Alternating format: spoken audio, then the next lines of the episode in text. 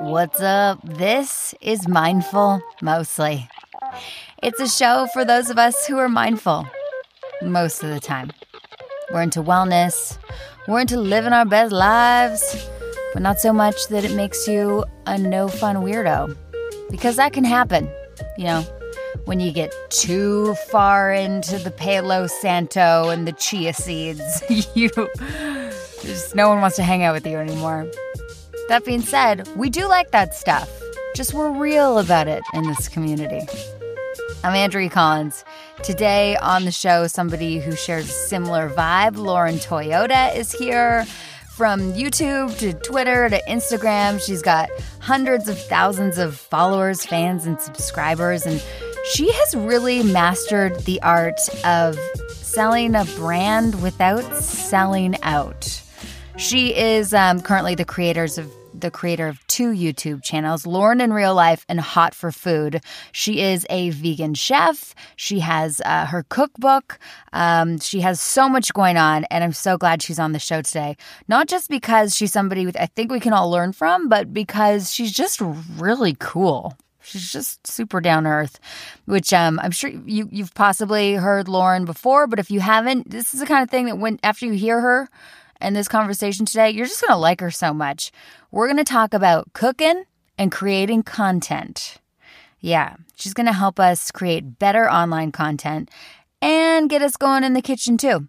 Plus, we are going to talk about how you can cook better, how you can create better, how you can see your most authentic self, and how to mindfully make your career dreams come true online. Plus, vegan goodness, because that's what she's all about. But first, how the heck are you guys? Honestly, I feel like summer is coming. Um, I've, I've been getting some some of you guys reaching out to me, telling me what sort of episodes you want to hear over the next couple of months. Honestly, if there's anything you want to hear, reach out to me. You can email me, Andrea at mindfulmostly.com. Send me a DM because on Insta we're at Mindful Mostly, or there's myself at Andrea Collins FM. So all the ways.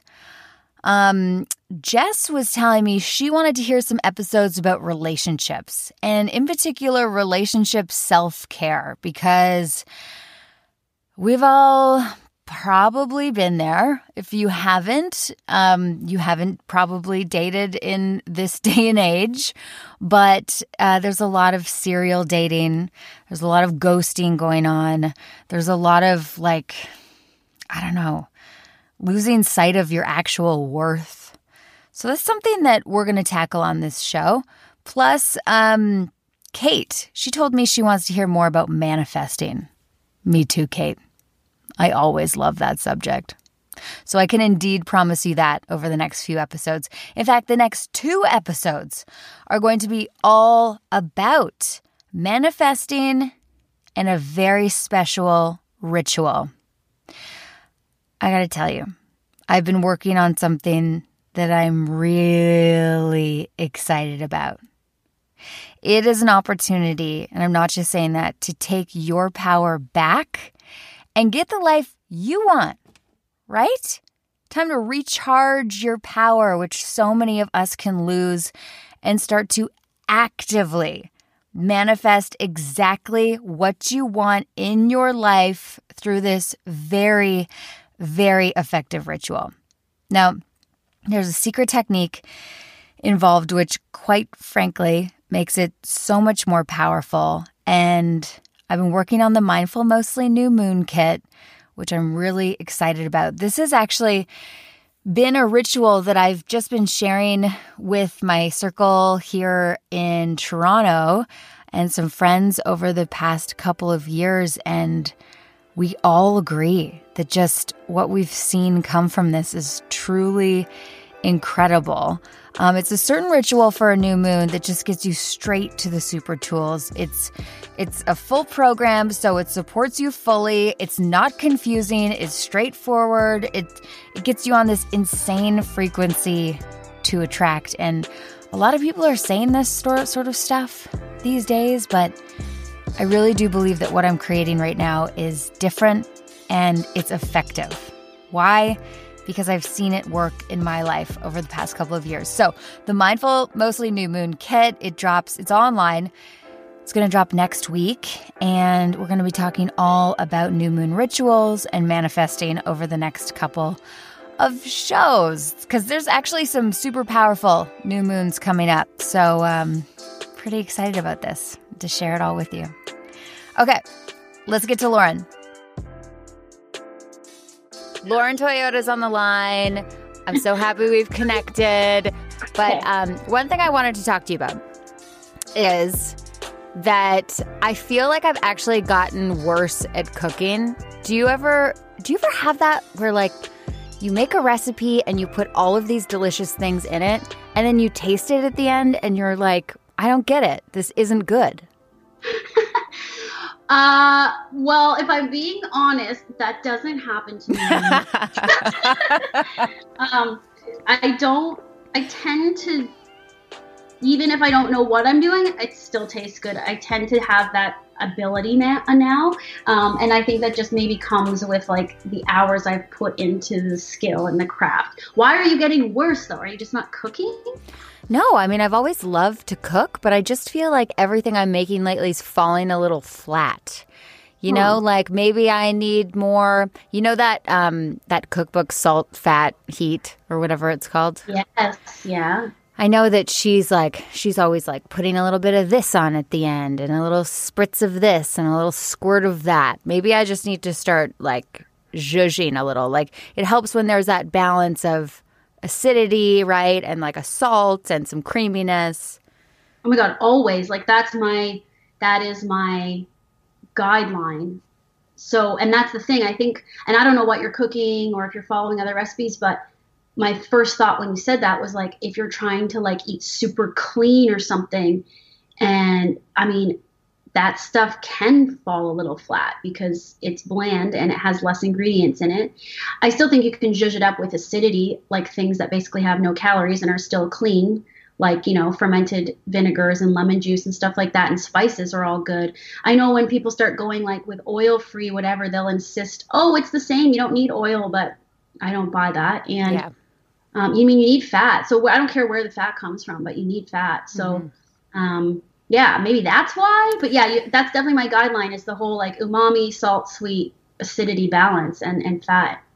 One thing I was reading your recipe for vegan dips, and there's two things. There's one thing that I loved. You called for garlic powder. And I feel like I was like, ah, like my shoulders went down a little bit. I was like, Like I always usually usually have fresh garlic. I mean, or like semi fresh. But uh, I was kind of like, nice, nice, Lauren, garlic powder, love it. Do you use that? No, I haven't used garlic powder in a really long time.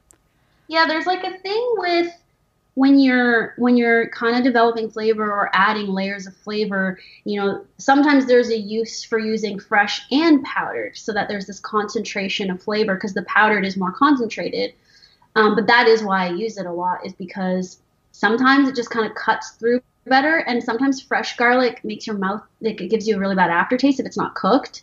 Um, so in those raw, more raw like dips, in some of them, I can't remember which ones you're looking at, but some of them I've cooked fresh garlic and then blended it with powder also, and then sometimes I just use powder because it's faster. And when you're blending sauces, it just sort of like goes in there smoothly. Right, smart, so smart. What yeah. is this? So I recommend using garlic and onion powder a lot. Yeah. Yeah, um, it's like it's like ginger powder too. Have you ever had? I was blown away of how much more potent ginger powder is than the actual ginger.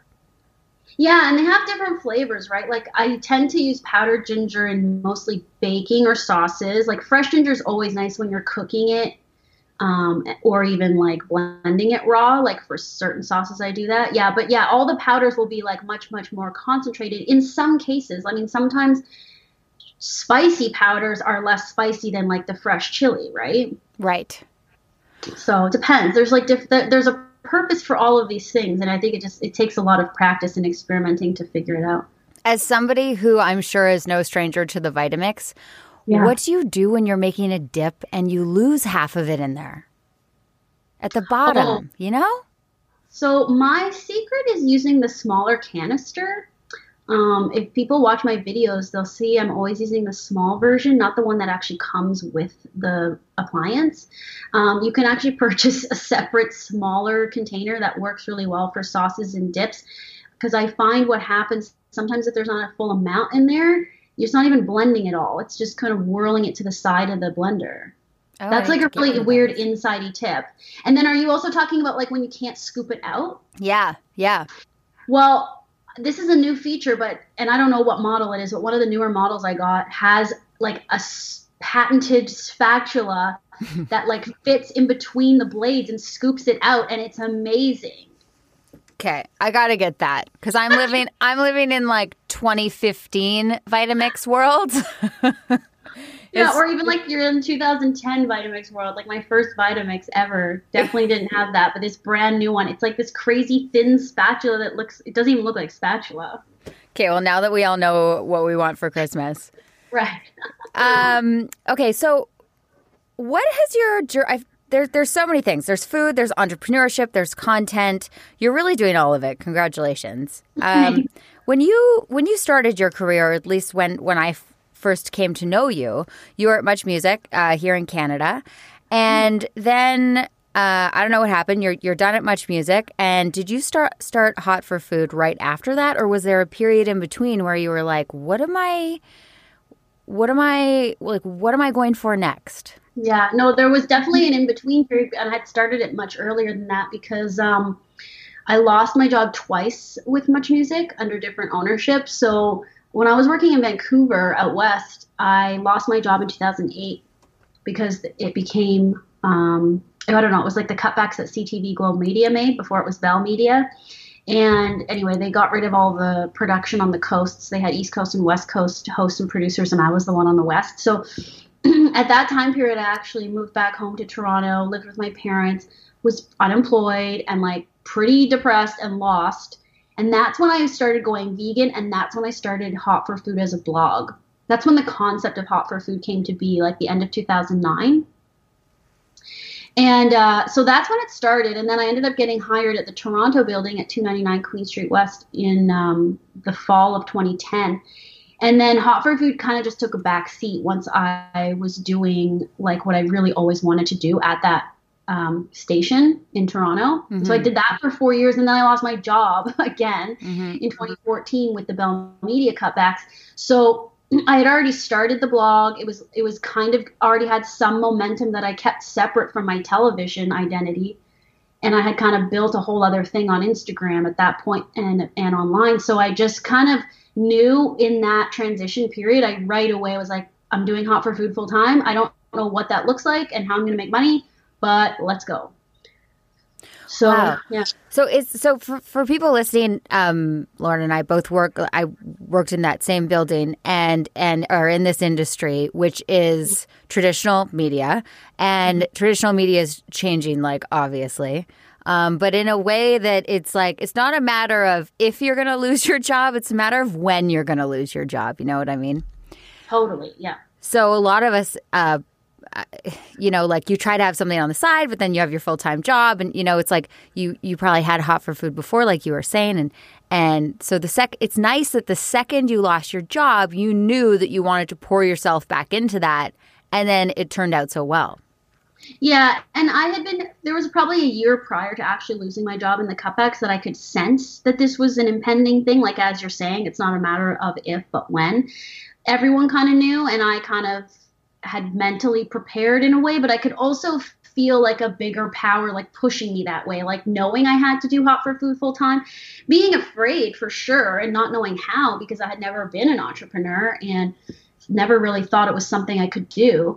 Um, I had kind of like lofty dreams or ideas about it, but it actually, truthfully didn't really seem realistic at the time. I didn't think. And so it was really the push I needed for it to work out because I needed to dedicate that amount of time to it for it to be viable.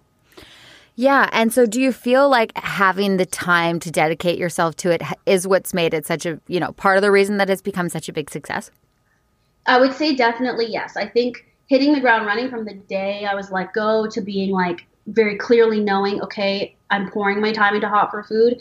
And that first, even like first just four months of like kind of hitting the pavement and getting my name out there and trying to rebrand myself. I think it's because I could dedicate. I was in a fortunate enough place I could dedicate myself full time to it. That that is part of the reason why it's taken off, and I think it has grown as quickly as it has because these things can take a long time and they can be years in the making. And look, this was years in the making. Like there was a lot of behind the scenes happening and there was a lot of envisioning happening prior to really working on it full time. But I do think that just hours alone are a necessary thing because everyone's got side hustles and side hustles. But I think sometimes it's hard if you can't dedicate, you know, your time to it. Like that, that's a huge factor. I feel like a lot of my, a lot of the people that I know who have been laid off, as long as they were, they were like, you know, people that no matter what happened, they were, they were going to figure it out they've all figured it out and they've figured it out even better than they had before, you know? So it's like, it's so scary thinking about losing a job. And in certain situations, for certain people, like, eh, you know, luckily a lot of us have a safety net or, you know, we know we'd be okay. We have somewhere to go. But for, for some people, they don't. But in a lot of cases, losing your job can be the best thing that ever happened to you. Yeah, I do believe that. I think to lose a job always is for the better. And I just feel like an entirely different person since that's happened and I've learned so much. I'm like doing something I never imagined I was capable of because I was always kind of like made to feel like I wasn't. I think by society and by my upbringing and also by the business. They the business really like tears you apart and makes you feel like you can't do something like this. Mm-hmm. like that you're kind of nobody without this monster behind you, this big corporation or this big platform. But obviously, timing is everything, and the industry is drastically changing and shifting, and it's in favor of people like us and what we're doing, and it's in favor of this younger generation. I'm not even part of that younger generation, but the younger generation that really can like has the accessibility and the resources to make anything they want happen. Like truly. I didn't grow up with the internet and all this stuff, you know. I'm learning. I had to learn it all. I had to learn social media. Like I didn't just grow up with it. Right. And I think that it's also really interesting because you think about um, like what people would go to communicate, get their degree in communications for. And like there is a, obviously a lot of like learning writing skills and like yeah. certain things that are, are, are definitely very important. I'm so glad I did them. But um, now in the world of podcasting and the world with sort of bric-a-brac um, putting together videos online, it's kind of like you have to unteach yourself what you learned because those rules don't apply anymore, which is so refreshing because it means that that anybody can can start something. But at the same time, I think that and maybe and I, I want to know if you agree with me. The biggest thing of is consistency and quality content to grow a following. Totally. But I do agree with you. Consistency and quality but that still doesn't really guarantee anything. yeah. I know. Uh, it so- really doesn't. There's also this, and I don't necessarily believe in luck because I believe in intention and, and like really deliberately creating your life, but but you have to still know that even if you constantly put it out, consistently put it out, because the consistency was really was a key factor for my growth. You know, now four years later since starting my YouTube channel, the algorithm is different. Like the it doesn't matter. It's almost like now that now there's a different set of criteria. You have to be so adaptable. And so that is kind of where the rules go out the window and you do have to unteach yourself almost every day. Like, you know, like you have to be so fluid and adaptable and open. So qual those were two of them quality was so important to me when i first started. Quality was all i cared about. And then someone everyone else kept saying consistency consistency. And i was like really? Really? I didn't believe it. I like i was like no no no. And then it wasn't until i became more consistent that that's when you know it leveled up. So i do agree with you but i, I still want to say the disclaimer is still not guaranteed to be a success or yeah. maybe what you think a success is or to grow as fast as you would like. Yeah, because now that I hear you say that, quality isn't as important now. Like in a way that I think that it needs to be because I come from like you, mm-hmm. like a professional production world. You know? So it's like it I guess it isn't it isn't that important. You're you're you have the same brain and thinking that I do because because I came from that production world. Those still were my set of rules to be like, well, it's got to be this certain way of quality, and I've kind of let some of that go in a way because like I vlog and I put up certain pieces of content that aren't as high quality. But again, we've got so many options for where all this stuff can live. So it's just about like, it's just about playing around and figuring out a what you even like. I think at the end of the day, it has to come from you and you have to like it and not just play into some other arbitrary like external game. Like it's still got to be internal and you got to you got to love what you're doing and it's got to come from your heart and your gut regardless of any so-called algorithms or rules. I think that really might be the key thing for for any amount of success because if you're just trying to play strategy a strategy game like you'll run yourself ragged and like burn out you can't you know what i mean because that's all external factors that you can't control yeah, and I I wonder that once anybody figures out the model, that the model probably doesn't work anymore. Like once yeah. you fi- once you figure out the algorithm, the algorithm doesn't service you anymore. Yeah, I would say that's probably true. I don't know for a fact, and I've never been an algorithm person who I don't even understand. Yeah, me neither. But yeah, I, I for me, I've always just been like, do I like what I'm making? Does it excite me? Did I like editing that? Like, it has to come from inside, and I think that's part of why it's grown and resonated and then but then sometimes you know there are things of lesser quality than mine that perform better and you know whatever like i try not to pay attention to too much going on around me mm-hmm because I think that just throws you off all the time. I just really try to stay a bit insulate, insular, or whatever, like a little bit hermity with my stuff because, and I found that's just the most, that's the best strategy for me. Yeah to stay to stay grounded, to stay focused, to and then to just play my own game, not try to play anyone else's game. Yeah, I was watching an interview with the marketing expert Seth Godin, I think is how you say it. Yeah. And he was saying he never reads the Amazon reviews of his books because he he doesn't want to hear like tons of people tell him he's a bad writer. He just wants to like stay in his little world and keep doing what he's doing and what makes him happy because inevitably it's working. You know? And it's like the more he pays attention to any of the outside stuff or like what you should be doing, how you should write a book now, all these lists, uh, it starts to throw him off. So he just sticks to doing what he likes doing and it keeps working. Yeah, exactly. That's, I mean, I kind of try to tell everybody that when they ask, like, what's the best piece of advice? Because that's, that's what I've tried to do. I think even in as a television host and producer, I just tried to be like, no one's watching.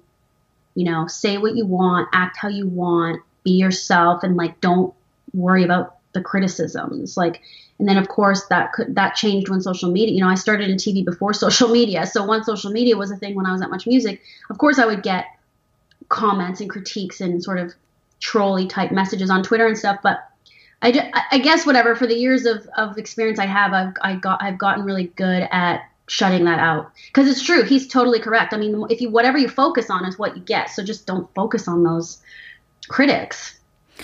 So I think that, and then what you said too, I think that's great advice. So a lot of people listening are thinking about starting their own podcast. They're starting uh, uh, to do more Instagram videos, or you know, they want to focus on their side hustle and promote it that way. And I think that that's so true. That the second you start trying to be somebody else or do what you think you should be doing because you've seen other people in, let's just say, the wellness space doing it, is the second you're not going to stand out. You're going to blend in with the rest. You're not going to get the traction um, that you want want because you're kind of the same as everybody else. Well, yeah, you're just you're not being authentically you. Like this word authentic gets thrown around a lot, but that's just what it means. It's like if you're just trying to if you're listening to anyone but yourself, mm-hmm. you're not you're not, you know, that inner voice or that guidance or that intuition, then you're not you're not really tapping into like your authentic service or personality or offering to the world. But do you think that some some people say, well, it's hard for me to be a, a personality on YouTube because I feel like people need to ask their friends what like what are the qualities you see in me that you love? It's like sometimes you almost need someone to highlight your good qualities so you can let those project from you. If you don't know what your you, it's not that you don't know what your personality i don't think that you don't know what your personality is. I think but you do have to kind of take that like naive um, beginner's sort of um, perspective of like, I don't know what I'm doing. I don't know how to be on YouTube. Well, nobody did. like nobody did and nobody does. And you kind of just, I know it's the scariest part of the whole thing, but you kind of just have to start. You just got to start and do something, mm-hmm. make something, record something. Mm-hmm. Um, mm-hmm.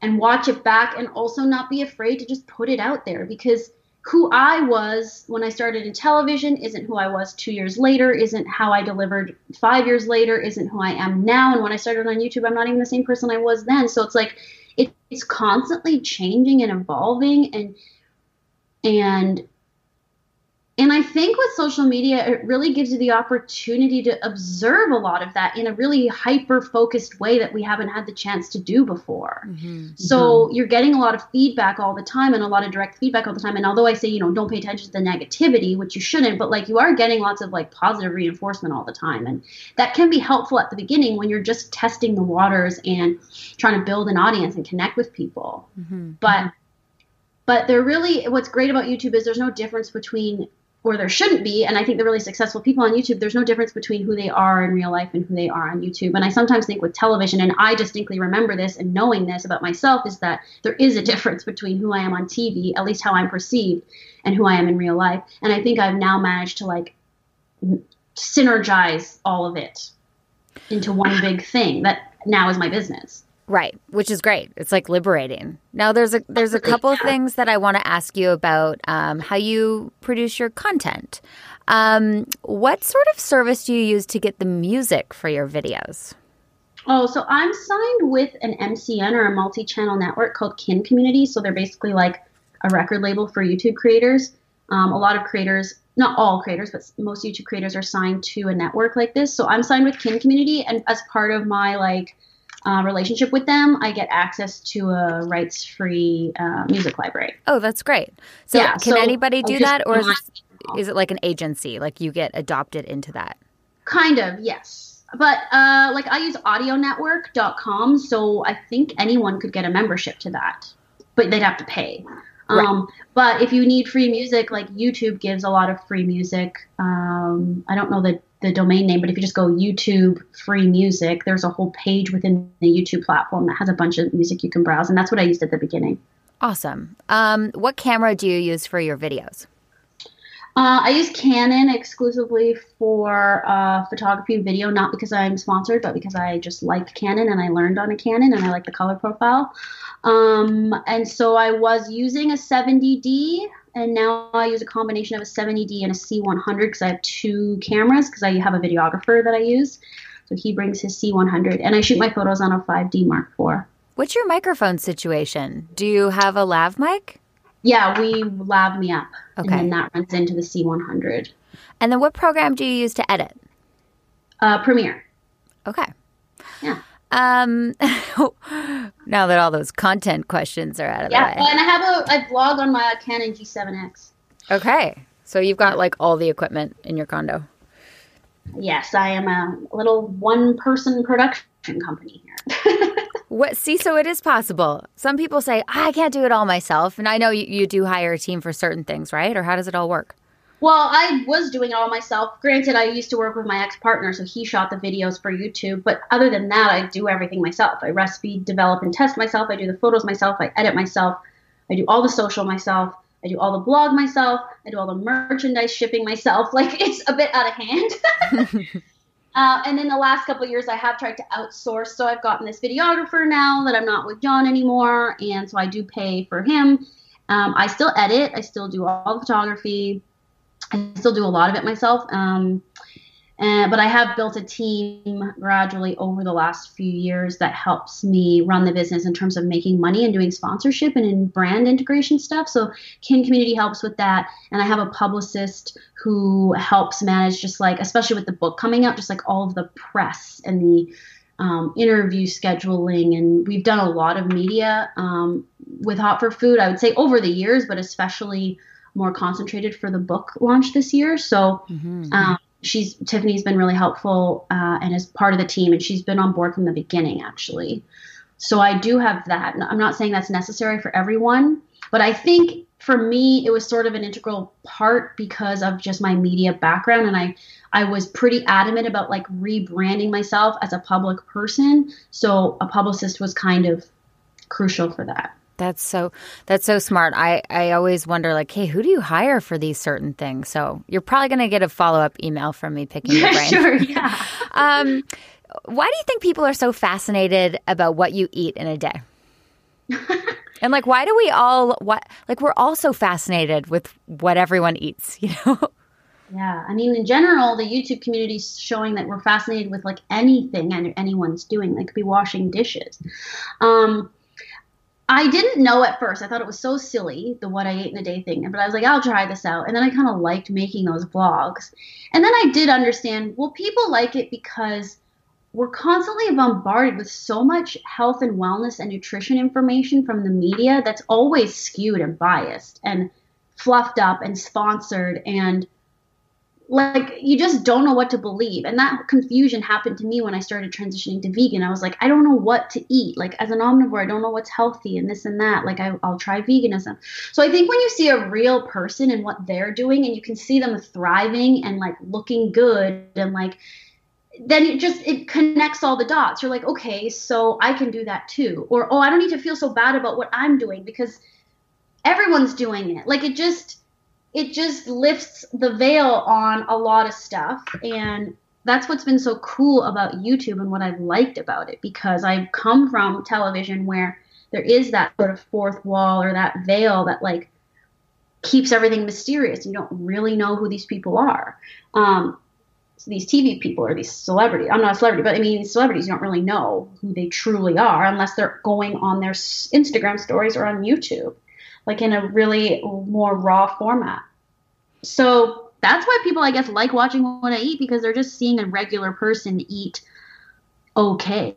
Like I'm not like a super, I'm not the epitome of health, but my whole thing with health is also different. Like I just, I do think I'm healthy because I just listen to my body because I'm not trying to follow again, like not following some set of like rule book. What would you say your wellness routine is these days?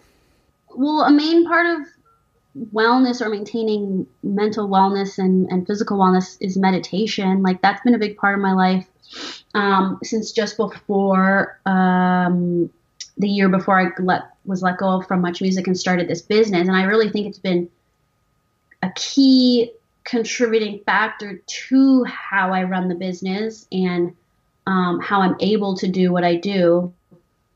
So for me, I need to meditate um, almost every morning just to feel good and motivated and clear and more relaxed, like less controlling and less anxious, and more just like relaxed into whatever's going to happen. Um, so that's been really important, and that's something I'll continue to do, and I'm continuing to expand on. Um, truthfully, like physical exercise has been at the lowest it's ever been since being an entrepreneur. I used to be really into working out and going yoga a lot and sweating and working out and running. And my whole life since I was in high school, working out was always a big thing. And oh God, like since running this business, I just, I do work a lot. I'm not going to lie. Like I put in a lot of hours and I don't prioritize exercise. So that's more of like a needs to improve section. But I still feel good. I, I, like I'll say I still feel good. I think meditation is important for that.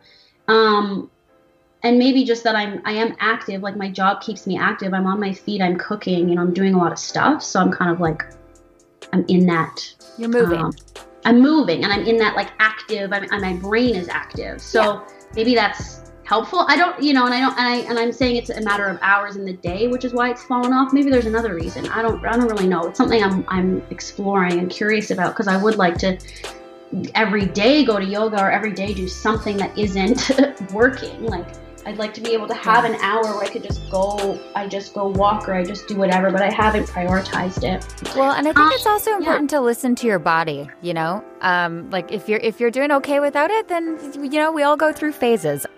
Well, look, it has been such a pleasure talking to you. There's clearly a million things to talk to you about. You are a well-rounded woman and you're you're I know the words thrown around a lot, but you're really an authentic person and you're doing so well and I really think that you're an inspiration for so many people who want to branch out on their own and they want to create. Um, so thank you so much for coming on the show. Oh, thanks, Andrea. I really appreciate it. And I like the name of your podcast that it's mindful mostly. And it, you're just like leaving it open and we're not, you know, holding anybody to like, again, these rules or these things that they should be doing, you know? Lauren Toyota, everybody. If you want to find out more about Lauren, go to um, hotforfoodblog.com. She's also got her book out which is called Vegan Comfort Classics. Going to include the link to all of this stuff in the show notes of this show. So, um, always love it when you guys share an episode or just stick on Instagram that you're listening. I always share it to the Mindful Mostly stories. So if you want to do that this week, it's so helpful to expand our community of the Mindful Mostly fam. Also, if you haven't joined the Instagram fam yet, um, do it up at Mindful Mostly. You can also check out mindfulmostly.com. The next two episodes, we are talking about manifesting because there's a very new, powerful new moon coming up. We are going to get into it. All right, right here on Mindful Mostly.